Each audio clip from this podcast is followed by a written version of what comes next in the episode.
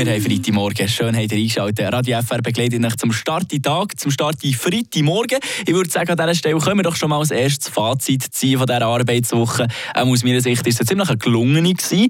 Sage ich aber eventuell auch nur, weil ich nächste Woche Ferien habe. Aber eins, das hat mich trotz Ferienvorfreude auch in dieser Woche wieder so richtig auf die Palme gebracht. Ich sage euch. Der Aufreger von der Woche ein sehr weit verbreitetes Problem, gerade hier bei uns in der Region, Tastaturen. Ja, besser gesagt, die drei Tasten, die sich zwischen dem L und dem Ausrufezeichen befinden. Es geht um Ä, Ö und Ü.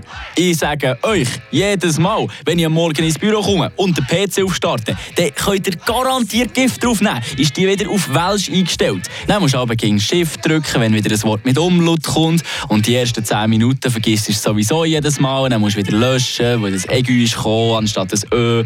Ah, mühsam. Und dann, bis es dann einmal irgendwann im Kopf oben gespeichert hast, kannst du garantiert sicher sein, dass du an einem anderen PC wieder irgendetwas musst rumknüppeln musst. Und dort auf der Tastatur ist es sicher wieder in der anderen Sprache eingestellt. Und genau darum beantrage ich hier auf diesem Weg offiziell bei unseren Technikern, dass alle Tastaturen bitte in diesem Büro hier gleich eingestellt werden. Deutsch oder Welsch, das ist mir Pipe gleich. Könnt machen, wie ihr wollt. Aber einfach gleich sollten sie sein. Die andere Frage an dieser Stelle ist vielleicht auch noch, ob das überhaupt geht. Äh, weil ich habe selber gemerkt habe, wenn du lang Deutsch schreibst, dann übernimmt die Tastatur irgendwann automatisch die Sprache.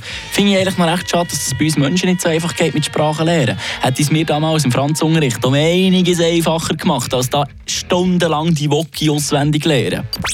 Der Aufreger von der Woche.